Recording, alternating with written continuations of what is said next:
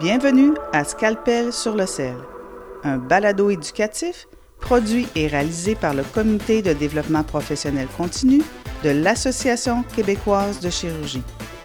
Visitez notre site web à www.chirurgiequebec.ca.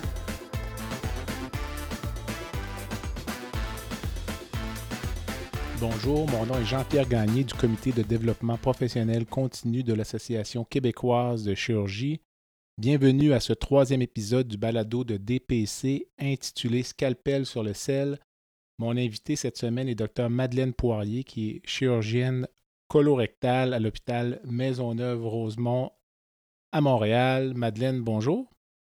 Bonjour Jean-Pierre. Merci de te joindre à moi pour cette activité. Nous allons parler aujourd'hui du cancer du rectum, qui est une pathologie de plus en plus complexe. Alors, on va tâcher de faire un tour d'horizon, mais on, on aura sans doute l'occasion d'y revenir euh, dans le futur, puisqu'il y a plusieurs sous-sujets que l'on pourrait développer.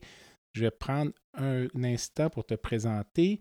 Tu as complété tes études euh, collégiales à Montréal au Collège Jean de Brébeuf, ton cours de médecine à l'Université McGill en 98, ta résidence en chirurgie générale également à McGill en 2004 et tu as ensuite effectué, si je ne m'abuse, euh, une maîtrise en santé publique à Chicago et également euh, deux années de fellowship en chirurgie colorectale à Chicago également. C'est bien ça? Oui, j'ai aussi fait une maîtrise pendant ma résidence.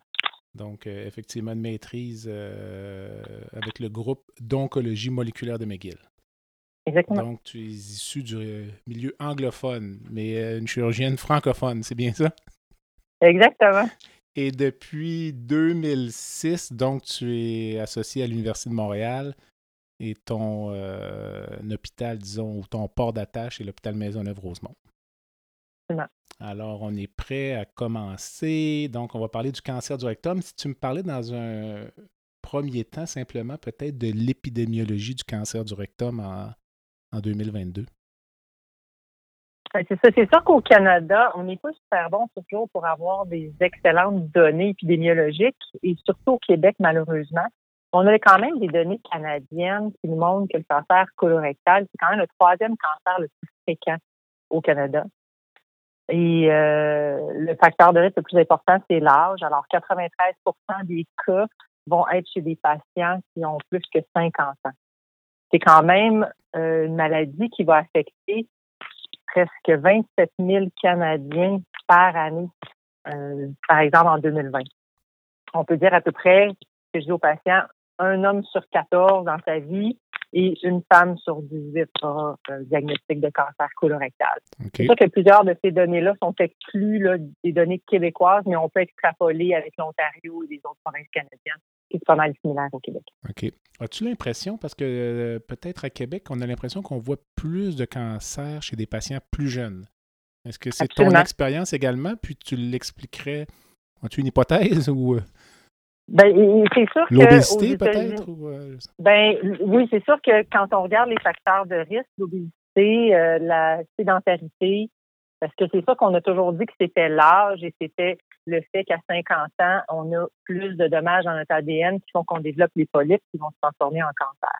Clairement, ça se présente plutôt maintenant. Euh, aux États-Unis, ils sont en train de changer l'âge du dépistage au lieu d'être 50, c'est rendu presque 45, peut-être vers 40. Et nous aussi, on voit de plus en plus de patients plus jeunes, ça veut dire entre 40 et 50 ans, qui ont des polypes avancés qu'on voyait rarement. On a toujours vu de temps en temps des gens jeunes là, avec des syndromes familiaux qui ont des cancers plus jeunes, mais probablement que c'est multifactoriel le fait que c'est plus jeune, mais clairement, les facteurs environnementaux doivent y jouer quelque, quelque part, quelque chose. Euh.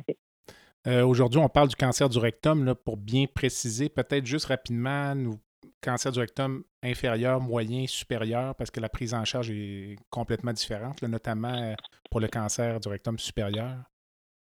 Tout à fait. Le cancer, le cancer du rectum supérieur est souvent plus associé euh, au cancer du côlon, mm-hmm. en fait, et souvent, le traitement va être à peu près pareil que le cancer du côlon versus le cancer du rectum moyen et bas, qui est vraiment une prise en charge complètement séparée. c'est pas tous les cancers du rectum qu'on va traiter comme les cancers du côlon, mais on dirait que euh, l'histoire naturelle du cancer du rectum supérieur est plus similaire au cancer du côlon. Alors, la distinction, on peut l'avoir en centimètres, mais on peut aussi l'avoir anatomiquement. Là, des gens vont parler selon la réflexion péritonéale. Le problème de la réflexion péritonéale, c'est que chez l'homme, souvent, elle peut aller très basse c'est peut-être euh, euh, trop bas des fois pour définir vraiment quel est le cancer du rectum moyen euh, versus bas. Que souvent, on va dire de 0 à 5 cm, c'est le cancer du rectum bas. De 5 à, à 10, cancer du rectum moyen, puis 10 et plus, ce sera cancer du rectum supérieur. Ça fait facile là, comme mesure et euh, faut aussi repérer. À, la rectoscopie rigide à partir de la marginale. Exactement. OK. Alors, euh, si on commençait du début, là, le patient est référent en clinique externe. En général, le diagnostic est posé. Le patient a eu un, cancer, du rectum. Euh, peut-être nous parler là, de l'examen physique rectal, de, mettons, la, la pertinence ou les renseignements que le toucher rectal va te donner chez un patient qui a un cancer du rectum inférieur et moyen? c'est vraiment critique. C'est la première rencontre est vraiment importante. Chaque fois qu'on voit un cancer du rectum, je demande que le patient ait un lavement pour pouvoir faire une, rectoscopie à ce moment-là si le tumeur n'est pas accessible au toucher rectal. C'est clair que euh, tout va se décider. Déjà, ton plan de match euh, au niveau chirurgical va partir de ce premier examen-là. Il peut être modifié et on en reparlera selon les traitements qu'on donnera aux patients, mais souvent, ça va nous aider à donner une bonne idée de ce qu'on envisage éventuellement là, euh, pour le patient comme traitement chirurgical. C'est important de questionner le patient premièrement pour savoir est-ce qu'il y a des symptômes d'incontinence de patient avant même l'examen clinique, parce que l'examen physique, parce que s'il y a déjà de l'incontinence, même s'il y a un rectum, un cancer de rectum moyen ou supérieur, ça peut changer qu'est-ce qu'on va vouloir lui offrir comme chirurgie selon l'âge et tout ça. que ça, c'est important. Il faut toujours bien documenter ça et, essayer de comprendre si c'est la tumeur parce que c'est très basse dans le au niveau du complexe sphinctérien qui cause l'incontinence ou il y a vraiment une incontinence qui précédait euh, l'apparition du cancer. Ça, c'est important de distinguer avec l'anamnèse, ce serait la partie importante de l'anamnèse. Ensuite, au niveau de l'examen physique, c'est clair que le toucher rectal est très important. On regarde la marge anale, il faut identifier où est ce qu'on appelle en anglais l'anorectal ring, qui est euh, tout le canal anal jusqu'au muscle puborectal. Et c'est vraiment ça qui va déterminer souvent si on va plus aller vers une résection abdominopérinéale ou une anastomose une anastomose coloanale à la main, où on va pouvoir penser faire une résection antérieure basse plus classique avec un TME complet ou dirigé. C'est vraiment euh, la distance de la tumeur avec le tubo rectal. C'est juste dépasser le canal anal quand on, notre, doigt rentre dans le rectum. Est-ce qu'on a un doigt qui rentre entre la tumeur et notre, notre complexe intérieur? Oui ou non? Ça, si on a un doigt, on sait qu'on va probablement être capable, une fois mobilisé le rectum après les traitements adjuvants, de mettre une TA et de faire une anastomose mécanique. Versus, si on n'a pas cette distance-là, euh, il va falloir décider avec le patient si c'est un, il un candidat, par exemple, pour faire une anastomose coloanale à la main où on va partir avec une partie du sphincter interne. Cet examen-là est vraiment important. Ça, c'est l'examen au doigt quand on a un, cancer du rectum inférieur. Cet examen-là est vraiment important. Versus la rectoscopie, où on va vraiment aller vérifier, un, que nos gastroentérologues se sont pas trompés en termes de distance, euh, parce que des fois, on a des surprises. Euh, mais c'est vrai qu'avec la, la, la, résonance magnétique qui est presque systématiquement faite quand on voit le patient, on a déjà une idée si le gastroentérologue avec son sa coloscopie flexible s'est trompé en termes de distance, une rectoscopie, on, ne regrettera jamais de la faire pour être sûr d'avoir une bonne mesure, de s'assurer de, dire les vraies affaires aux patients. OK, OK. Alors, parfait. On va revenir à la résonance magnétique, mais euh, si on parlait, mettons, du bilan de base, donc euh, l'importance de la coloscopie longue d'abord? Oui, tout à fait. C'est important d'avoir une coloscopie complète euh, autant que possible des fois, euh, certains, euh, certains gastroentérologues vont être un peu frileux d'aller plus loin, mais c'est important de faire une coloscopie complète parce qu'on sait qu'il y a des lésions qui sont synchrones qu'on peut trouver et qui vont modifier potentiellement ce qu'on va avoir besoin de faire comme geste chirurgical. Si on a deux résections à faire, ça va être quelque chose qu'on va peut-être pouvoir parler avec le patient et des fois, on va changer notre plan de match ou des polypes euh, cancérisés ou qu'on n'est pas capable d'enlever, ça va avoir un impact sur euh, notre approche chirurgicale. Fait que le plus possible, coloscopie complète et d'enlever tous les polypes euh, qui peuvent être enlevés là, avant de procéder au traitement néoadjuvant et au reste. Euh, au pire, on peut faire une coloscopie virtuelle pour avoir une idée. C'est pas toujours possible s'il y a un cancer subocclusif. Fait qu'il faut, juger s'il y a un risque là, euh, plus grand de faire la coloscopie virtuelle. Et si on juge que c'est pas sécuritaire, ben il y a deux options. On peut faire la coloscopie complète après le traitement néoadjuvant ou une fois la tumeur elle a Ça, c'est une option. Ou on peut le faire rapidement post-opératoire. Mais là, on va reparler de tous les protocoles PNP tout ça. Ben, ça vient que ça fait loin après le diagnostic initial. On peut sur quoi avec des, des fois du six mois là, avant de faire la coloscopie complète. c'est important de la faire le plus possible euh, au complet. Les marqueurs, le CEA uniquement, donc? Euh? Oui, mais pas d'autres marqueurs vraiment utiles là, euh, au niveau du cancer colorectal. Fait que le CA est important important de l'avoir. Ça a une espèce d'instance pronostique juste par le chiffre, mais c'est aussi très important pour pouvoir faire le suivi par la suite. Parce que si ce qu'on veut voir, c'est le CA élevé au début, qui se normalise après tous nos traitements, et on le suit après ça de façon très serrée, ce qui va nous aider à des fois retrouver des récidives précoces. Est-ce qu'il y a des cas où un CA très élevé va t'amener peut-être à faire euh, un TEP scan, par exemple?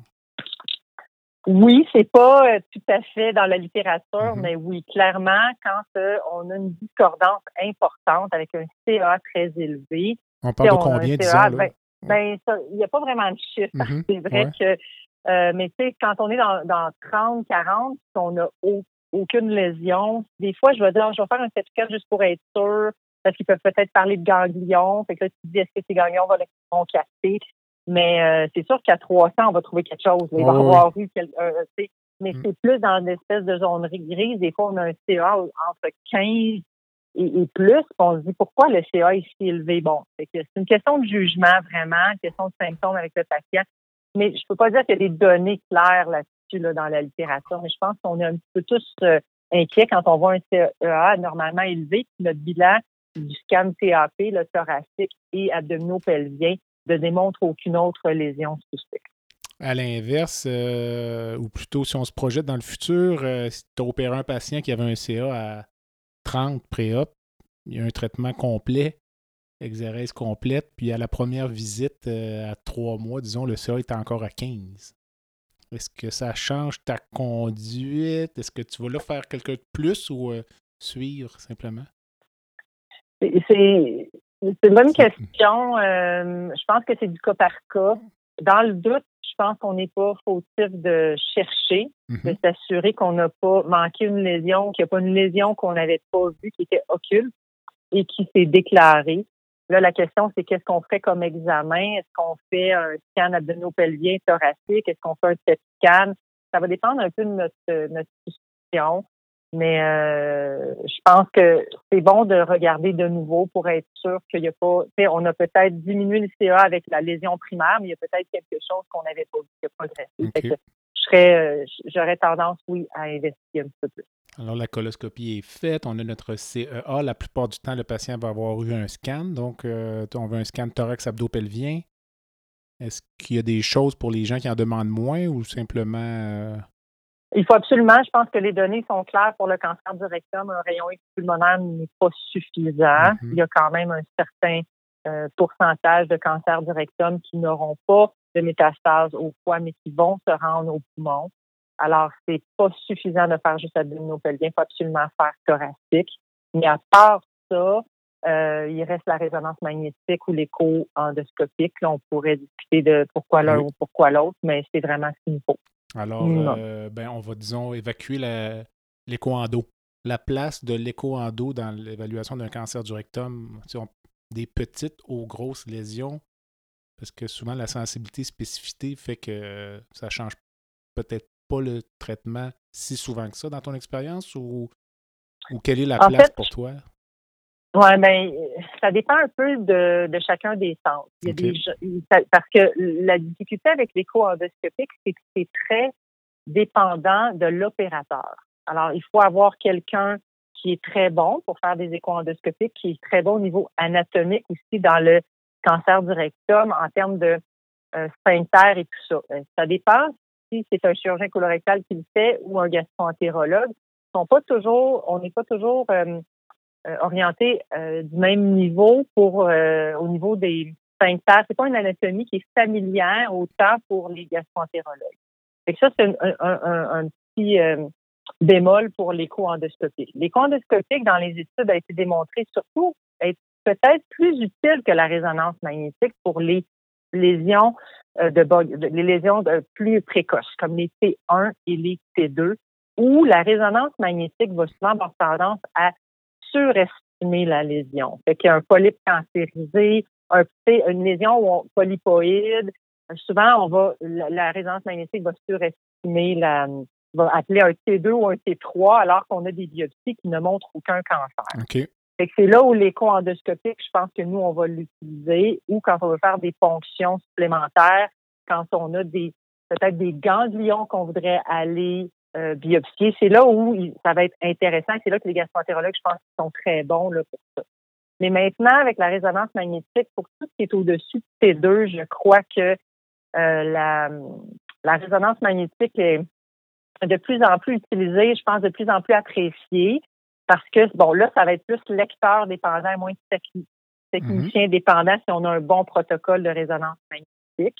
Alors, il faut avoir des radiologistes qui sont habitués d'en lire avec des protocoles qui sont bons, parce que ce n'est pas tous les, toutes les résonances magnétiques pelviennes qui sont équivalentes pour recevoir des gens qui viennent de l'extérieur, des cas qui nous sont référés, des fois pour refaire la résonance magnétique parce qu'on n'est pas capable d'avoir les informations euh, aussi importantes qu'on a besoin. Là, euh, on a besoin vraiment d'une bonne qualité. Alors, il y a des pour et il y a des contre, mais ce qui est avantageux aussi, ça va être pour le suivi du patient avec la résonance magnétique. C'est là aussi où je pense que la résonance magnétique a pris beaucoup d'ampleur. C'est qu'on a tendance maintenant à restager les patients après les traitements néoadjuvants.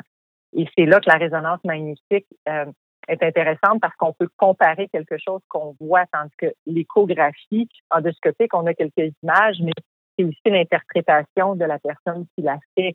Alors, on ne peut pas comparer tout à fait. C'est plus difficile, je pense. Surtout avec les protocoles TNT, Watch and Wait, je pense que c'est d'emblée, on va demander une résonance magnétique presque à 100 de nos patients. OK. Euh, je, reviens, je reviens à l'examen physique au toucher rectal euh, tout à l'heure, euh, outre la distance de la lésion, l'importance que tu attribues au fait que la lésion soit, en anglais, on dit tethered ou ancrée par rapport à une lésion qui est fixe, puis la corrélation que tu fais avec l'imagerie, là.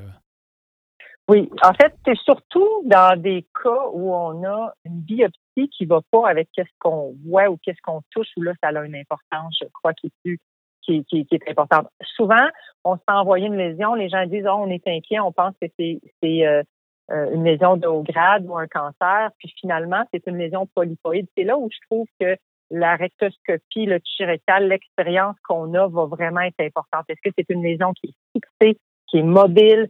Euh, et ça, ça va, ça va, vous, ça va vraiment influencer. Est-ce qu'on va rebiopsier? Est-ce qu'on l'amène au bloc opératoire pour biopsie? Parce qu'on est vraiment certain qu'il y a du cancer. On n'est juste pas capable de le prouver avec nos petites biopsies.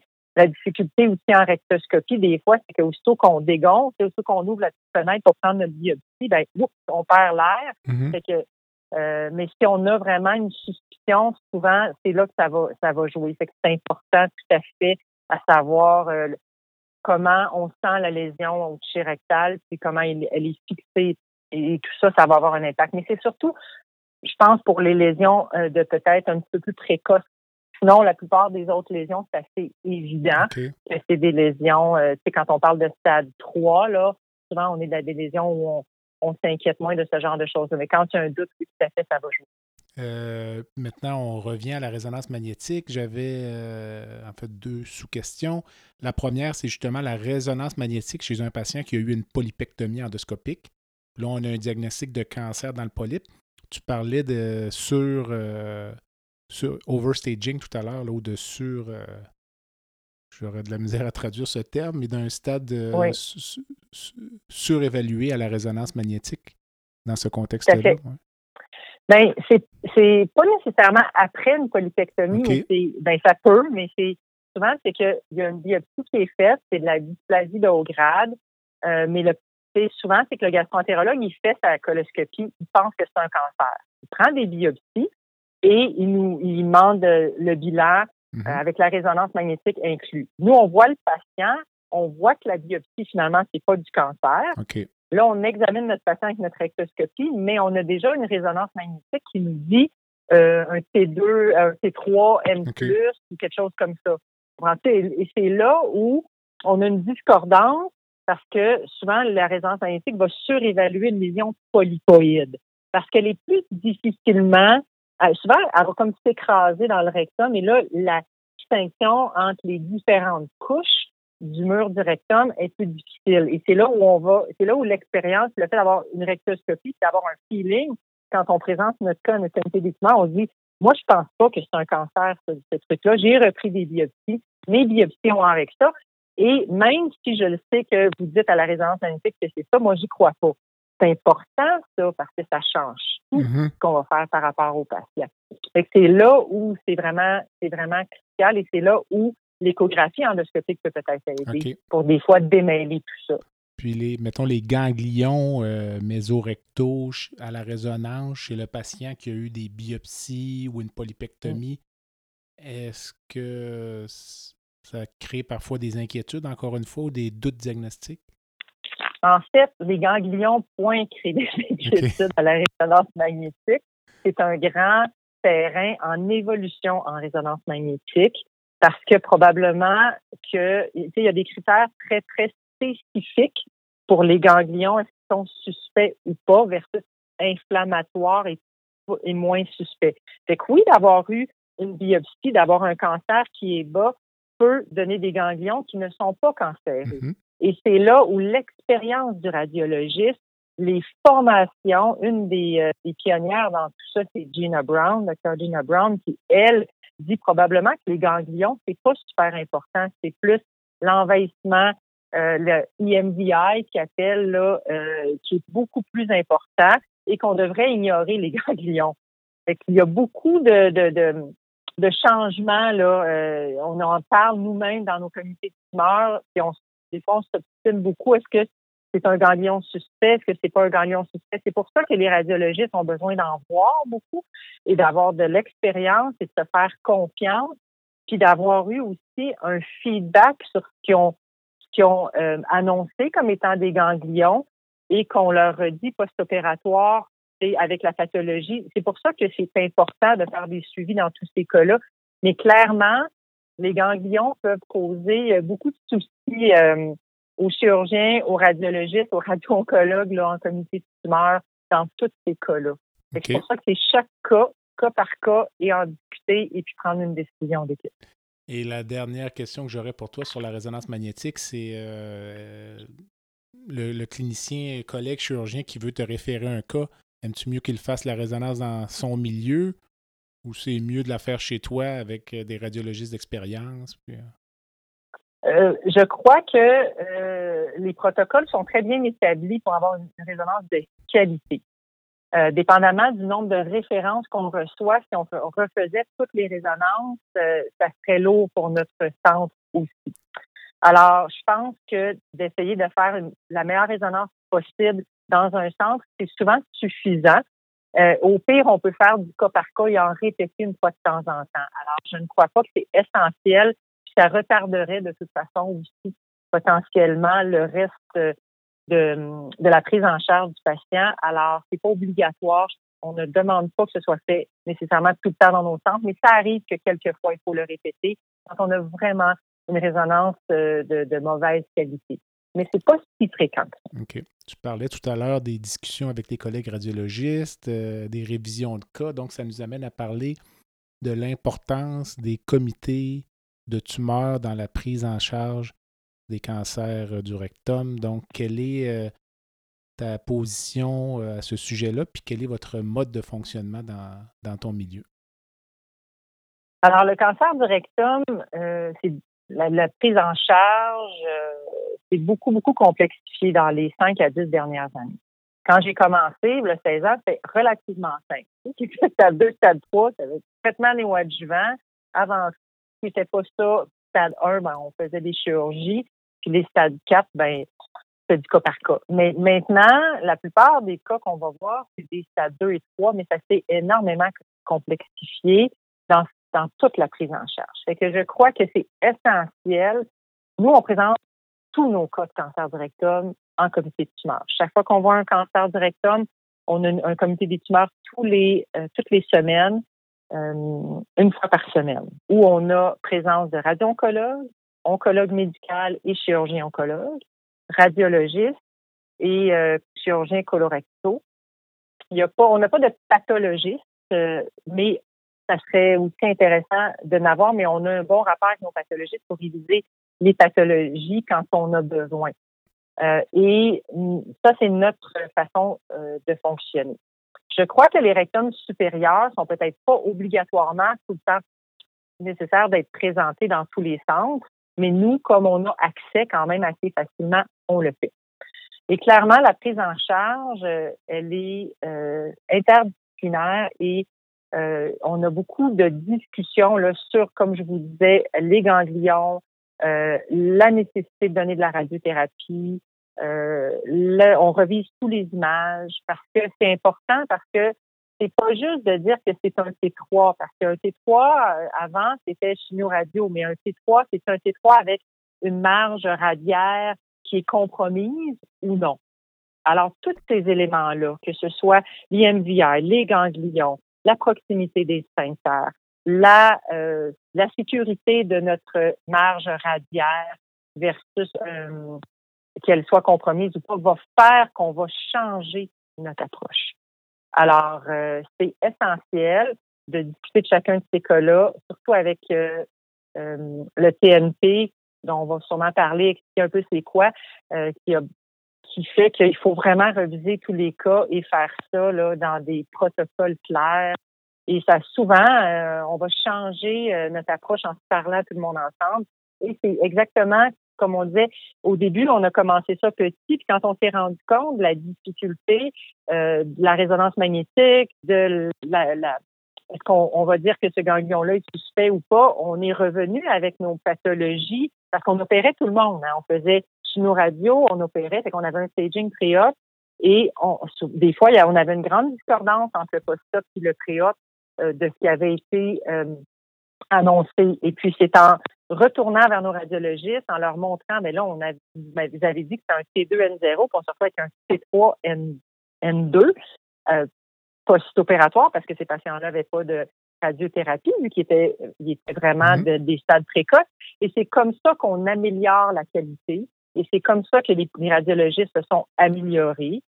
Euh, de faire aussi, c'est que on a commencé bien avant de faire des watch and wait. On a demandé à nos radiologistes de restager tous nos patients pour qu'ils deviennent familiers à, à dire est-ce que c'est de la fibrose, est-ce que c'est de la néoplasie? Et c'était euh, c'est important qu'ils se sentent en confiance en le faisant. Euh, pas juste une fois qu'on était prêt à suivre les patients. On leur disait, on, on revisait nos, nos, nos pathologies post-opératoires. On leur disait, ben, on était exactement où on pensait qu'on était et tout ça. Fait que c'est vraiment essentiel.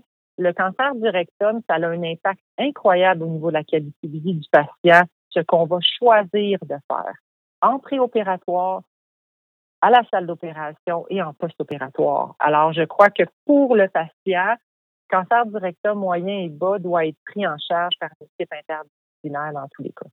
Euh, quel genre de, corrélation euh, radiopathologique faites-vous chez les patients qui ont eu du traitement néoadjuvant? C'est plus difficile? Ou... Ben, en fait, ce qu'on fait, c'est que chacun de nos cas euh, vont être présentés préopératoire. On va avoir un, on va avoir euh, établi un plan qui est écrit et qui va être dans notre ordinateur. Tout le monde va y avoir accès. Ensuite, une fois que le patient est opéré, dans notre comité des tumeurs, on a aussi une section cas triage. Alors, tous les patients qui vont avoir été opérés, leur pathologie va être représentée une fois la chirurgie faite. OK. Euh, et c'est là qu'il y a eu une grande discordance. On va en discuter et on va, euh, on va se rendre compte qu'on a oui. Mais le patient qui avait des ganglions là, à la résonance pré-op, qui a eu de la radiochimio, euh, c'est moins fiable. Quel genre de renseignements allez-vous euh, chercher? Ben, c'est sûr que, euh, premièrement, souvent avec un bon traitement néoadjuvant, on a moins de ganglions. C'est ça, c'est ça. Hein, ça, c'est la première chose. Ensuite, on ne le sait pas. C'est sûr qu'on surtraite. On sait qu'on surtraite une certaine. On a accepté qu'on surtraite une partie de la population avec les traitements néoadjuvants. Puis là, en plus, on donne, on donne, on donne CNT. c'est sûr que on, il faut décider avant. Puis là, en plus, il y en a qu'on n'opère même plus. c'est rendu très compliqué. La corrélation, c'est pour ça qu'il faut le faire sous protocole et il faut être faut suivre ces patients-là de près. Et il faut les représenter aussitôt qu'on a euh, soit un regrowth, soit une, une, une récidive. Et est-ce qu'on regarde, est-ce que on sait à chaque fois qu'on a pris la bonne décision?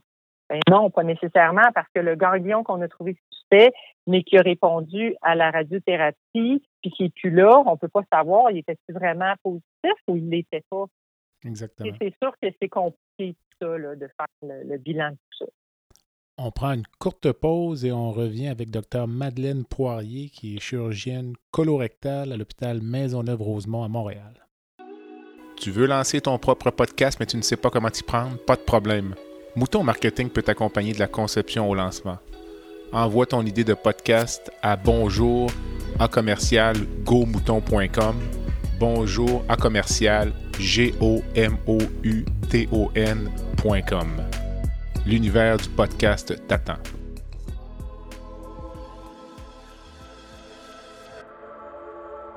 Le balado se poursuit dans quelques instants. Le contenu de Scalpel sur le sel est présenté à des fins éducatives. Nous n'offrons pas de conseils spécifiques aux patients. Nous vous encourageons à contacter votre médecin. Il reste encore quelques places pour l'atelier de reconstruction complexe de la paroi abdominale prévu le 25 mars 2022 à Sherbrooke. Le prochain webinaire est prévu le 4 avril 2022 il s'agit d'une analyse critique de la littérature avec Dr. Élise Martel de Joliette. Notez par ailleurs que le congrès de l'AQC est prévu en présentiel du 19 au 22 mai 2022. Nos invités, professeur Dr. Marc van Berge de Amsterdam et lieutenant-colonel honoraire Sandra Perron. Sur ce, bonne fin de balado.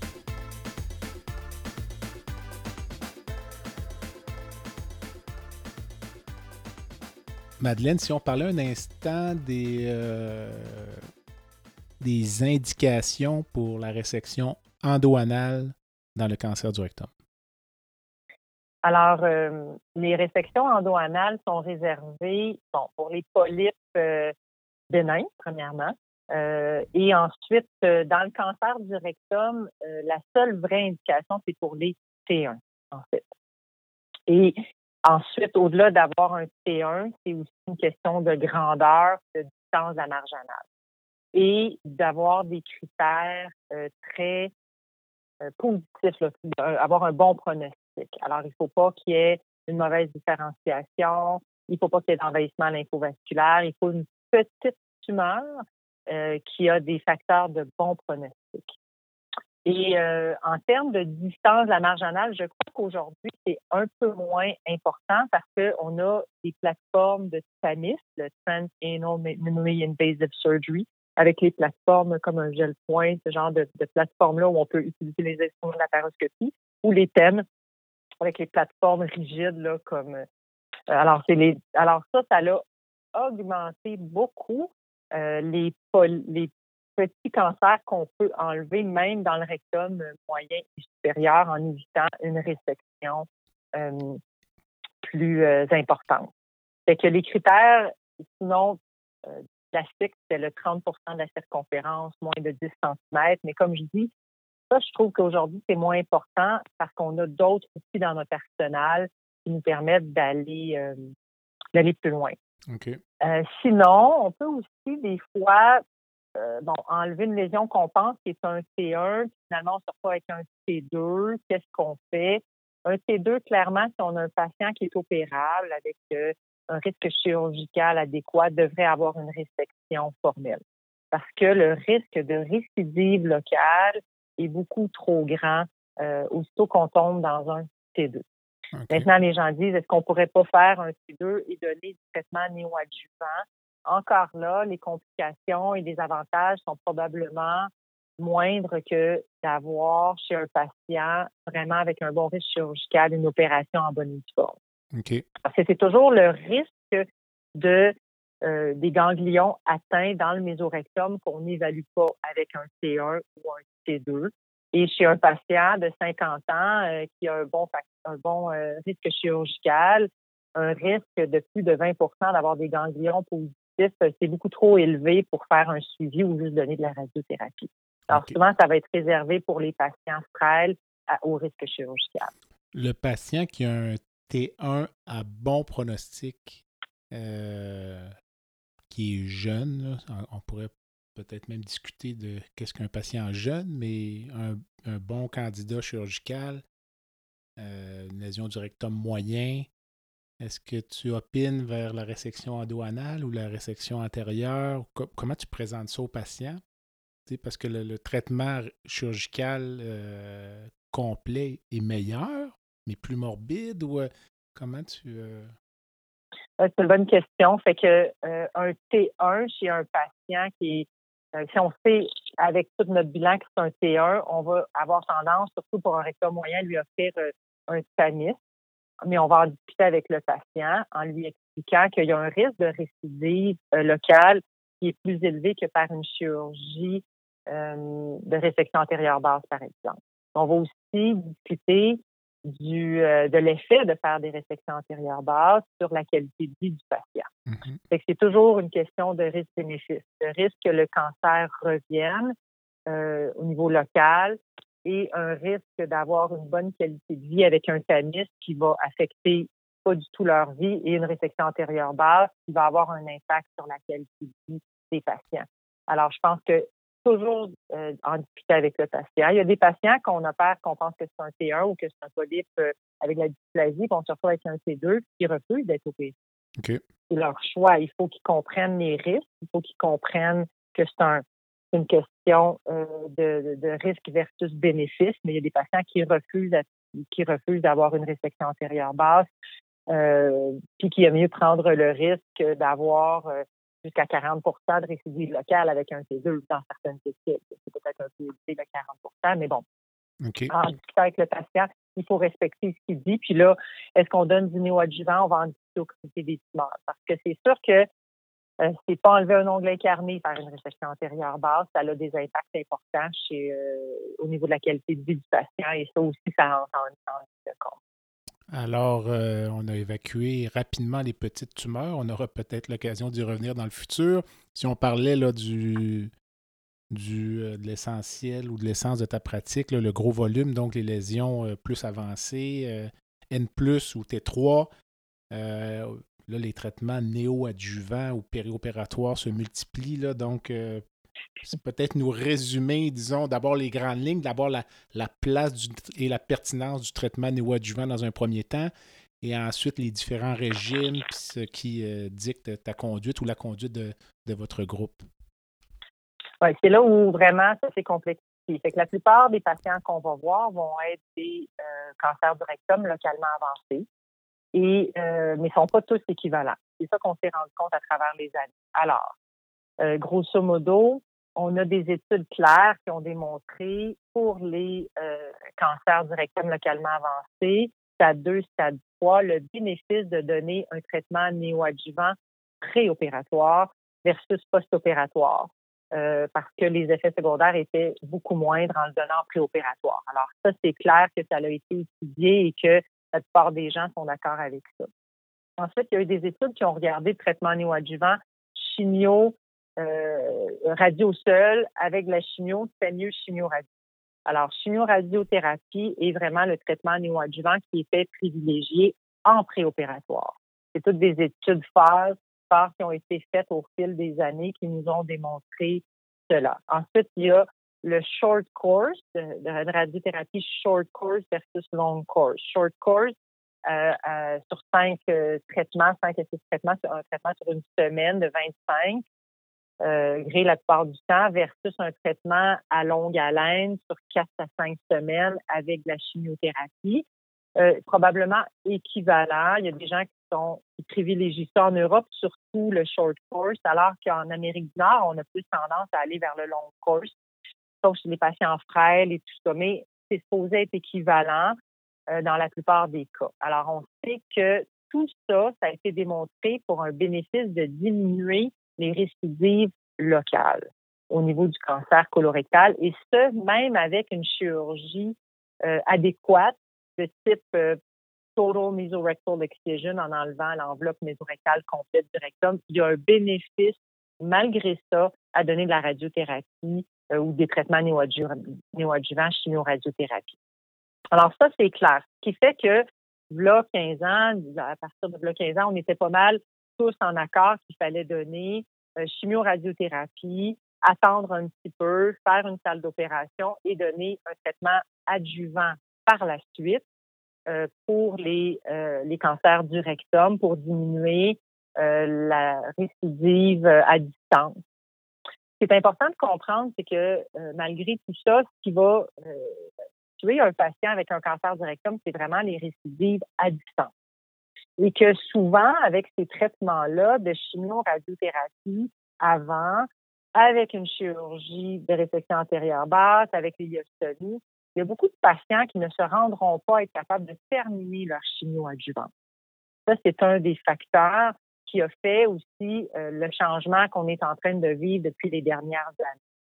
Alors, il y a eu plusieurs concepts. On sait qu'un traitement néoadjuvant est important. On sait que le traitement adjuvant est important aussi, mais souvent, on n'était pas capable de le compléter parce que le patient, après avoir passé à travers tout ça, il était assez assez euh, malade ou poqué, puis il avait de la mm-hmm. misère à récupérer. Et là, euh, ça, c'est un, des, euh, des, facteurs. L'autre facteur, c'est qu'on s'est rendu compte que probablement parce qu'on fait, on, base tout ça sur un staging préopératoire. Alors, on, c'est un staging qui est clinique et non pas un staging pathologique et probablement qu'on a tendance à surtraiter pour ne pas sous-traiter. On est mieux donner plus de traitement que, que manquer un patient et pas le traiter lui, que lui récidive et meurt de son cancer euh, local ou distance. Alors, euh, là, on essayait de catégoriser est-ce qu'il y a des cancers rectum qui seraient moins à risque et qui n'auraient peut-être pas besoin de traitement néoadjuvant? Et c'est là que on peut des fois entendre parler de petits étroits et de la euh, est-ce que la la marge radiaire est compromise ou pas? Est-ce que les ganglions sont vraiment des ganglions importants, comme je parlais tout à l'heure au niveau de la résonance magnétique? Et c'est là qui est toute la controverse. On n'a pas tout résolu tout ça, mais probablement que tous les cancers euh, de stade 2 et 3 ne sont pas équivalents et qu'il y a probablement des facteurs qui sont plus importants que d'autres pour la récidive locale, euh, telle que la distance de la tumeur avec la marge radiaire. Clairement, quand elle est moins de 1 à 2 mm, probablement il y a... À la résonance. Euh, oui, à la résonance magnétique, il y a un risque beaucoup plus élevé d'une récidive locale qu'un petit étroit qui a juste euh, un ou deux millimètres d'envahissement dans la graisse périrectale, mais qui a 1,5 cm de distance entre la tumeur et la marge radiaire qui est l'enveloppe euh, mésorectale. La, la, marge radiaire par rapport au ganglion à la résonance? bon, là, c'est un autre point parce que est-ce que le ganglion est important? ça va dépendre de la grosseur du ganglion, de ce qui a l'air et probablement, comme je disais tout à l'heure, Gina Brown, elle, ne regarde même plus presque les ganglions, mais va regarder plus les EMVI l'envahissement au niveau des vaisseaux et on peut très, très bien l'avoir avec les résonances de qualité maintenant.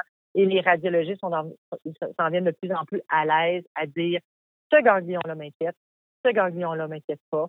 Et tout ça fait que probablement euh, on va changer là, un peu ce qu'on fait en termes de traitement néoadjuvant. Alors, vous pouvez comprendre la complexité de chaque cas qu'on doit regarder les images pour prendre une décision adéquate. Parce que c'est pas juste de dire c'est un stade 2, on donne la chimio-radio. c'est plus comme ça. Et maintenant, pour les patients jeunes et en forme, puis même pour les patients âgés qui sont en forme, là, on commence à avoir un nouveau concept, qui est le concept de la chimio d'induction et de consolidation. Ça veut dire qu'au lieu, parce qu'il faut comprendre que on s'est rendu compte, on sait que les traitements néoadjuvants vont euh, arriver à des réponses complètes, pathologiques complètes euh, ou cliniques complètes, c'est pas tout à fait la même chose, mais une réponse clinique complète chez un certain nombre de patients probablement aux alentours de 15 à 20% pour la chimio-radiothérapie long course habituelle. Et on s'est rendu compte euh, aussi à Bergama, qui est une des, chirurgiennes qui est une pionnière dans tout ça, elle s'est rendue compte que si on attendait plus longtemps après la radiothérapie, avant de réimager le patient, on avait peut-être une augmentation, et avant de les opérer, on avait peut-être une augmentation de la réponse complète de ces patients-là et qu'on n'était peut-être pas obligé de les opérer.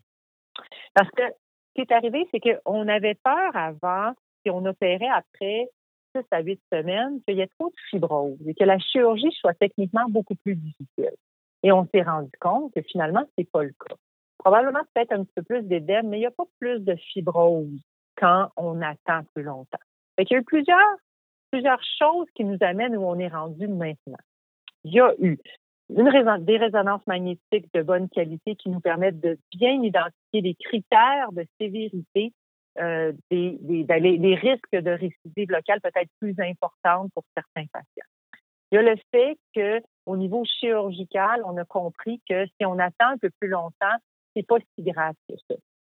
Et le troisième concept est que la plupart des gens vont mourir de leur cancer du rectum à cause de la maladie à distance et qu'on n'est pas capable de leur donner la chimiothérapie dans plusieurs cas parce qu'ils sont plus capables après avoir passé à travers le traitement néoadjuvant et la chirurgie.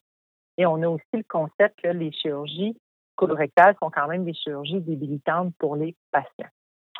C'est là où on commence à parler de consolidation et d'induction. Ça veut dire de changer le paradigme complètement et de donner la chimiothérapie beaucoup plus tôt dans le traitement du cancer euh, colorectal plutôt que de le donner à la fin, quand les patients sont comme plus capables de l'avoir.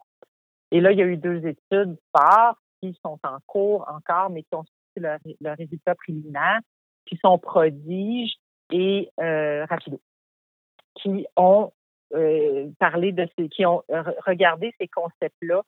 Une, c'est la chimio de consolidation et l'autre, c'est la chimio euh, d'induction. Et dans les deux cas, ils ont démontré une augmentation de la, euh, de la survie sans, euh, sans événement, sans récidive locale.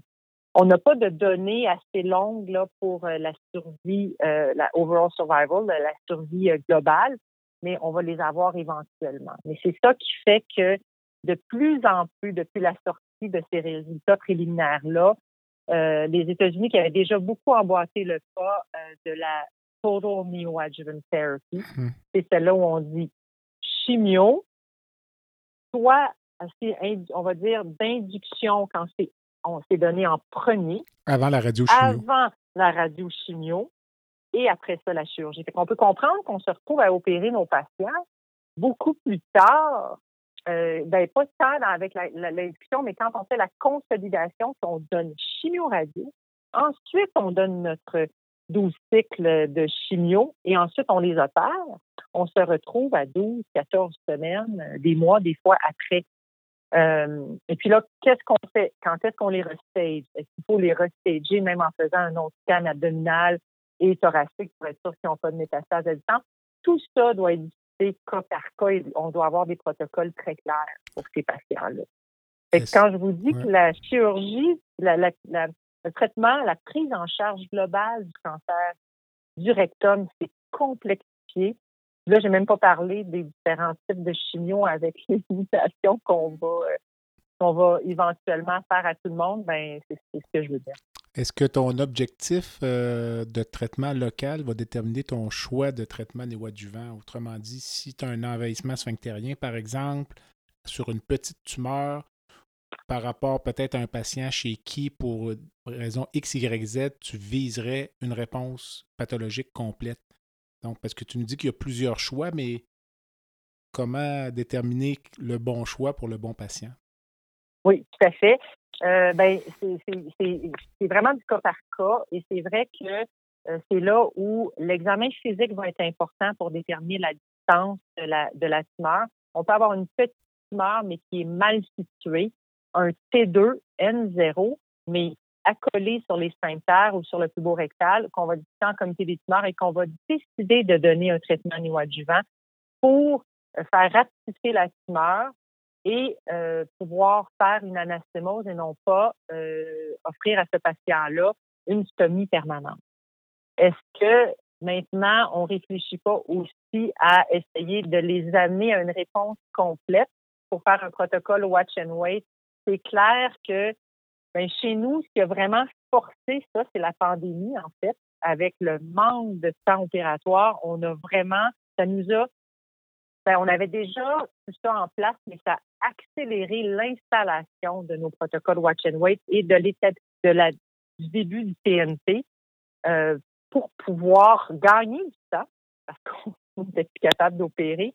Et on s'est rendu compte qu'on, oui, on a plus de réponses complètes. Il va falloir qu'on regarde toutes nos données, tout ça, mais c'est sûr que ce que tu dis, c'est c'est des cas qu'on discute et puis les patients même des fois viennent nous voir et nous en parlent d'emblée parce que ça sort dans les médias, dans les dans les euh, dans les dans la littérature et les gens en entendent parler. C'est que il faut être prêt à pouvoir en discuter, mais ça ne peut pas être fait euh, tout croche sur le mm-hmm. bord de la porte. Il faut vraiment que ce soit organisé parce que le watch and wait, c'est pas facile pour le patient, c'est très exigeant mm-hmm. pour l'institution, pour le chirurgien, pour le patient en termes de suivi. Alors, le patient chez qui tu vises une réponse complète, le régime, mettons, euh, préféré ou favorisé, ce serait quoi? Bon, nous, euh, nous, on, ben, on va, on va parler d'un patient qui est localement avancé. On va leur, des fois aussi, ça, ça va être des patients, tu sais, des fois, des patients qui ont un, ganglion sacré. On dit, lui, il aurait vraiment besoin de chimio. Euh, on va privilégier les TNT, on va les restager et on va ensuite euh, les revoir. On va faire un, une résonance magnétique, euh, normalement, on le fait ben, un mois après le TNT si c'est euh, consolidation. Mm-hmm. Euh, mais nous, on fait surtout consolidation. Donc, on va commencer chimio-radio et on va commencer ensuite avec la chimio par la suite. OK, parfait. Fait que, alors, ils vont déjà avoir 8, 8 à 10 semaines de fait post-radiothérapie par le temps qu'ils complètent leur chimiothérapie. Alors là, il faut avoir une bonne communication avec nos oncologues pour demander la résonance magnétique et les scans et on revoit notre patient avec toutes ces informations-là. Et là, si on a une réponse complète, ben là, il faut discuter avec le patient qu'est-ce qu'on fait? Est-ce qu'ils veulent un protocole watch and wait ou parce qu'il faut refaire la coloscopie courte pour réexaminer le patient toucher rectal, coloscopie courte ou rectoscopie. Mais honnêtement, c'est fun d'avoir une coloscopie parce qu'on peut prendre des images, des photos et on peut les comparer. Euh, la rectoscopie, c'est plus difficile à ce niveau-là. Fait que des fois, je fais une rectoscopie parce qu'on manque de temps pour les amener, mais après ça, je les suis avec des coloscopies courtes, clairement. Et là, on a une discussion avec le patient. Vous semblez avoir une réponse complète. Euh, on voit rien à l'imagerie. Bon, on en a discuté à notre comité des tumeurs. On fait notre coloscopie, on, on discute. Euh, il y a des patients qui veulent pas de watch and wait, il y a un risque. Hein? Fait qu'il faut vraiment leur dire que c'est pas le protocole standard et que le protocole standard, c'est de les opérer mais euh, avec tout ce que ça implique, euh, dysfonction euh, et tout, c'est des bonnes discussions qu'on a avec les patients. Alors, quelle est la définition d'une réponse complète? OK. Alors, ça, c'est important que nos, ben, que nos radiologistes décrivent clairement post-traitement néoadjuvant, grade 1, grade 2, grade 3. Et quand on a un quand on a les, les trois différents grades, alors, s'il reste de la tumeur. Ah, mettons, euh, je m'excuse, je me suis mal exprimé. Le patient que, que tu soumets un protocole watch and wait, Oui, c'est ça. Donc, la définition clinique, là, euh, et non pathologique. Ben, c'est ça. Alors, ben, désolé. C'est pas pathologique, mais ça, c'est pas le pathologique, c'est le radiologique qui va nous dire grade 2. Il faut que ce soit, faut qu'il y ait soit plus de tumeur visible ou de la fibrose seulement. OK. OK? Versus, parce qu'il y a trois façons qui vont nous dire. Il reste de la tumeur, il y a juste de la fibrose, mais il ne voit plus de tumeur, ou il n'y a plus de tumeur, plus de fibrose, il ne voit plus rien. OK. Il faut que tu aies le 1 ou le 2 pour être capable de pouvoir dire au niveau radiologique, vous semblez avoir une réponse complète. ensuite, c'est le toucher rectal. Si on sent la tumeur, il faut que ce soit souple. Et ensuite, avec la coloscopie, euh, il faut qu'il y ait de lésions visibles. Souvent, c'est une cicatrice. il, y a des, il y a des critères. Il faut que tout ça soit ensemble. Une fois qu'on a ça, on peut le déclarer réponse clinique complète et on va à ce moment-là lui suggérer dans notre centre euh, un watch and wait après la comité S'il y a un ulcère, est-ce que. Il peut rester un ulcère. S'il y a vraiment une bonne, euh, une bonne réponse au niveau de la, de la, euh, de la résonance magnétique, là, on peut aussi choisir de surveiller un petit peu plus longtemps le patient et de répéter la résonance magnétique et la coloscopie courte plus rapidement, un mois plus tard, pour donner un peu plus de temps, des fois, au traitement et de voir comment ça se déclare. Parce qu'il y a des patients qu'on veut opérer, mais que les autres, ils veulent pas, là. Fait que là, on dit, on peut vous donner un petit peu plus de temps pour voir qu'est-ce qui va arriver, est-ce que vous allez aller du bord ou euh, ça va continuer de s'améliorer ou il va avoir un regrowth qui se, qui se... c'est pour ça que c'est vraiment un suivi intensif, c'est vraiment du cas par cas. Puis là, l'idée des biopsies, ben, c'est controversé à ce niveau-là. Est-ce qu'il faut faire une biopsie ou pas? Des fois, ça peut nous mélanger parce que s'il reste de la tumeur, des fois, on peut quand même attendre. Il y a des, il y a des, euh, il y a des, euh, des études là, qui ont regardé euh, ben, prospectives. Si on attend un petit peu plus longtemps, la biopsie peut se négativer. Est-ce qu'on doit faire une biopsie? C'est sûr que s'il n'y a pas rien qui est inquiétant, on, habituellement, on ne fait pas de biopsie, mais si on voit quelque chose, on va faire la biopsie aussi pour nous aider à convaincre le patient de se faire opérer. Ça va être un argument supplémentaire. Et pour clore ce, sujet, lorsqu'on vise ou on espère une réponse complète, vous, tu fais le bilan combien de semaines après la fin des traitements? Bon, c'est ça. Fait que ça, c'est nous, on établit notre protocole. On est en train de, de tout de toutes les cas, on en a parlé beaucoup tout en comité des tumeurs avec les oncologues. Fait que souvent, ce qu'on va faire, c'est que ils vont avoir leur chimio-radiothérapie, ils vont avoir leur chimiothérapie et un mois après, on refait tout le bilan. OK. Fait que ça fait quand même, on est rendu à souvent 10 euh, à 12 semaines post-chimio-radio. Ce qui est vraiment, le, c'est surtout la radiothérapie, on vise à retarder le plus longtemps possible. Exactement. Exactement. OK. Euh, on achève ou on approche la fin déjà. Si tu me parlais d'abord de peut-être deux aspects des complications du traitement du cancer du rectum, d'abord me parler de ce qu'on appelle le syndrome de la résection antérieure. Euh, qu'est-ce que c'est, combien de temps ça dure, puis comment est-ce qu'on peut pallier ces symptômes-là euh, chez les patients? Donc, parce que ce sont des patients que nous, on peut être appelés à revoir, même s'ils ont été traités dans ton centre. Tout fait. Euh, alors, euh, le syndrome post-résection antérieure basse, euh, c'est assez fréquent. C'est le fait d'avoir enlevé le réservoir qui est le rectum et les patients vont avoir des selles beaucoup plus fréquentes, des fois de l'incontinence et vraiment des fois de la difficulté d'évacuation. Les patients vont souvent passer comme des 45 minutes, une heure à la toilette et euh, aussitôt qu'ils vont à la toilette, ils se lèvent, il faut qu'ils retournent, il faut qu'ils retournent, il faut qu'ils retournent. On dirait que le, reste du rectum, puis ça dépend aussi de la grosseur du rectum qu'on leur laisse, qui va favoriser d'avoir un, probablement une plus grande incidence d'avoir un cancer coloré, euh, syndrome post-réflexion antérieure pardon. Et euh, c'est vraiment, c'est que ça affecte beaucoup la qualité de vie du patient. Des patients qui sont, euh, qui, qui n'arrivent plus à sortir de chez eux, qui euh, sont vraiment inconfortables avec ça. Euh, il y a beaucoup de... C'est vraiment un, syndrome clinique. Et qu'est-ce qu'on peut faire avec ça? Ben, il faut euh, vraiment parler au patient. Il y a plusieurs stratégies. Une stratégie euh, au niveau de, manipulation des selles, soit les solidifier, soit les ramollir. C'est vraiment un mélange un peu des deux, méthanicile, imodium, la physiothérapie. Il y a aussi l'injection de Botox qui a été étudiée qui peut être efficace. Il y a des fois, je suggère aux patients de se donner des lavements aussi euh, au besoin pour vider leur rectum et leur, leur colon gauche pour pouvoir euh, avoir une meilleure qualité de vie s'ils ont un mariage ou ce genre de choses-là. Mm-hmm. c'est vraiment débilitant pour les patients. Les patients qui ont le syndrome euh, post-résection antérieure basse, on passe souvent beaucoup, beaucoup de temps à chaque visite. pour revisiter tout ça, revoir ce qu'on peut faire pour les aider. Mais c'est pas facile pour eux au niveau de la qualité de vie. Dans certains cas, les patients vont nous demander de faire une résection abdominopérinéale et une semi-permanente plutôt que de continuer à vivre comme ça.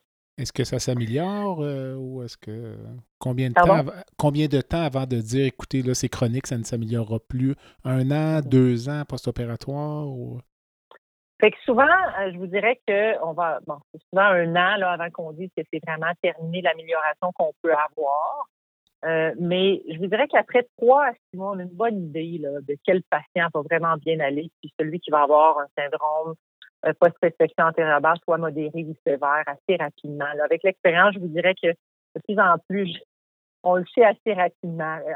souvent, le, le, premier mois, on peut pas dire grand-chose pour encourager le patient on attend trois mois. Puis après trois mois, on commence à avoir une idée euh, de, de, la chronicité de la chose. Mais dans les études, c'est plus que trois mois. Là, c'est plus vers six mois, un an qu'on peut dire que c'est plus chronique. On a encore parce que le, la capacité du rectum résiduel peut s'adapter jusqu'à un an post-opératoire selon les études.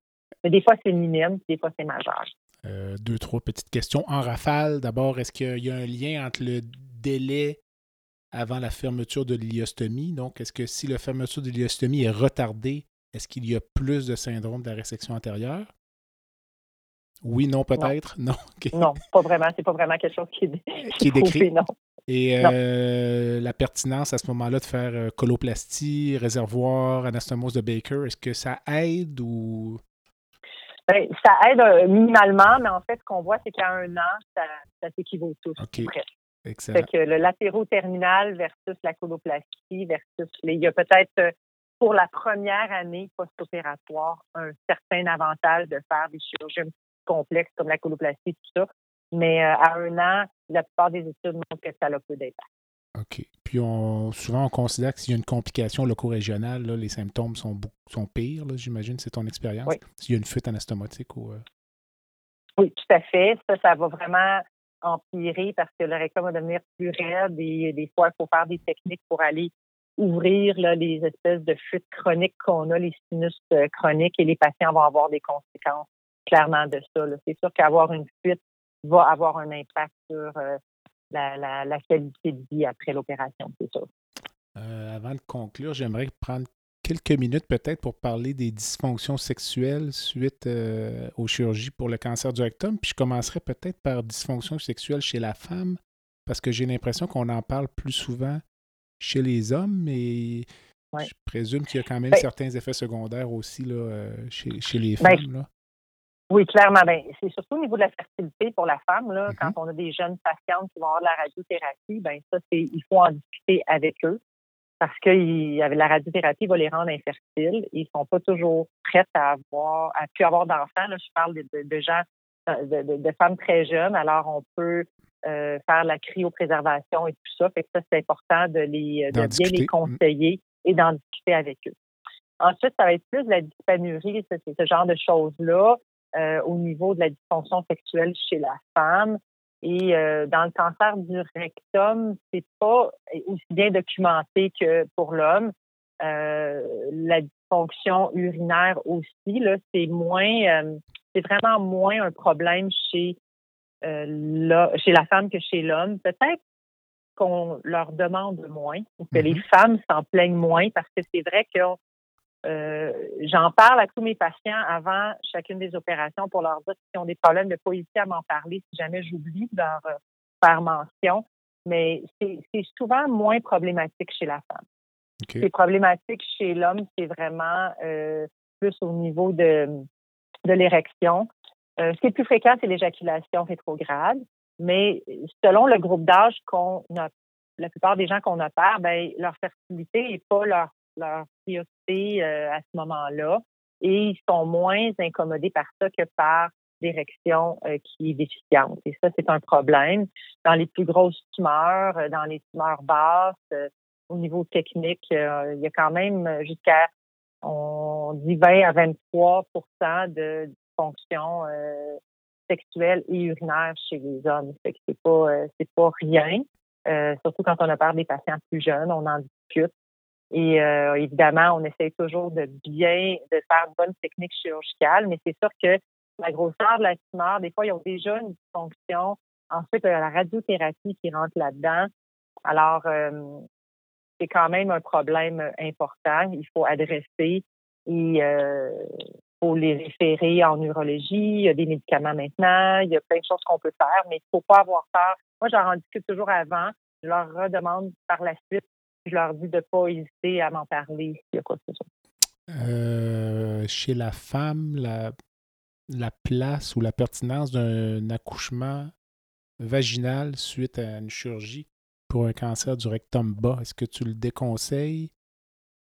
Je le déconseille pas de façon systématique. Ça dépend là, du cas par cas. Peut-être qu'une anastomose colo-anale à la main, euh, euh, j'en discuterai avec le, avec le patient. C'est un peu comme pour nos réservoirs pelviens et tout ça, mais les réservoirs pelviens peuvent accoucher de façon euh, vaginale, mais il y a un risque. La plupart vont, vont ça dépend aussi s'ils ont eu un accouchement vaginal avant. OK. Aussi, ou si c'est leur premier. Ça va jouer, ça aussi, parce que quand le chemin est fait, c'est moins C'est plus facile. C'est toutes ces choses-là qu'on va discuter euh, avec, euh, avec, les, avec les patients, mais c'est un, un bon point. Euh, mais on en discute là, mais c'est pas une contre-indication absolue. C'est une question encore là de risque et nécessité. C'est clair que s'ils ont déjà des, des difficultés avec un syndrome de résection antérieure basse sévère et de l'incontinence, ben, c'est sûr qu'on va en discuter. Euh, puis ça va être un choix qui doit faire, mais on ne peut pas les obliger à faire une, une, césarienne qui est quand même une procédure chirurgicale, mais c'est quelque chose à discuter et à considérer. Alors, euh, ceci complète euh, l'entretien sur le cancer du rectum. Madeleine, si tu avais, là, deux, trois messages clés à donner à nos collègues chirurgiens avant de nous laisser. Ben, je dirais que c'est important de euh, bien stager le patient quand on a un cancer euh, du rectum et de bien informer le patient euh, dès le début que la prise en charge du cancer du rectum est beaucoup complexifiée dans les dernières années, qu'il faut être se sentir à l'aise pour pouvoir offrir des options aux patients et pouvoir en discuter et de s'assurer que cette prise en charge-là est vraiment de, fait de façon interdisciplinaire avec un comité tumeurs. Je crois qu'aujourd'hui, on ne peut plus traiter le cancer du rectum en silo. Il faut absolument qu'il y ait euh, une approche interdisciplinaire. Alors, euh, merci beaucoup. Donc, euh, ceci complète vraiment formellement notre balado sur le cancer du rectum avec Dr. Madeleine Poirier de l'hôpital Maisonneuve-Rosemont à Montréal. Madeleine, merci beaucoup ça m'a fait plaisir. Très belle expérience. Merci, Jean-Pierre. Bonne, euh, bonne fin d'hiver, puis euh, au plaisir peut-être de se revoir dans un congrès en présentiel euh, très bientôt. le comité de DPC de votre association vous invite à rester près de votre téléphone car nous allons continuer à vous soumettre d'autres balados tout aussi intéressants. Sur ce, merci et bonne fin de journée.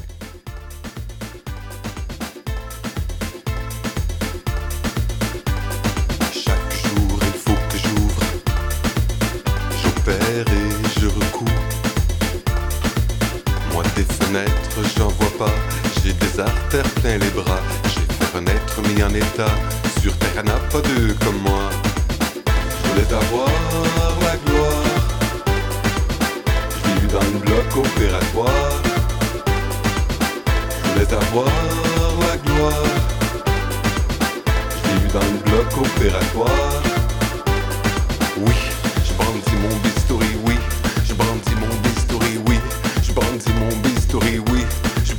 Mon bistouri, je voulais avoir la gloire. Je dans le bloc opératoire. Je voulais avoir la gloire. Je dans le bloc opératoire.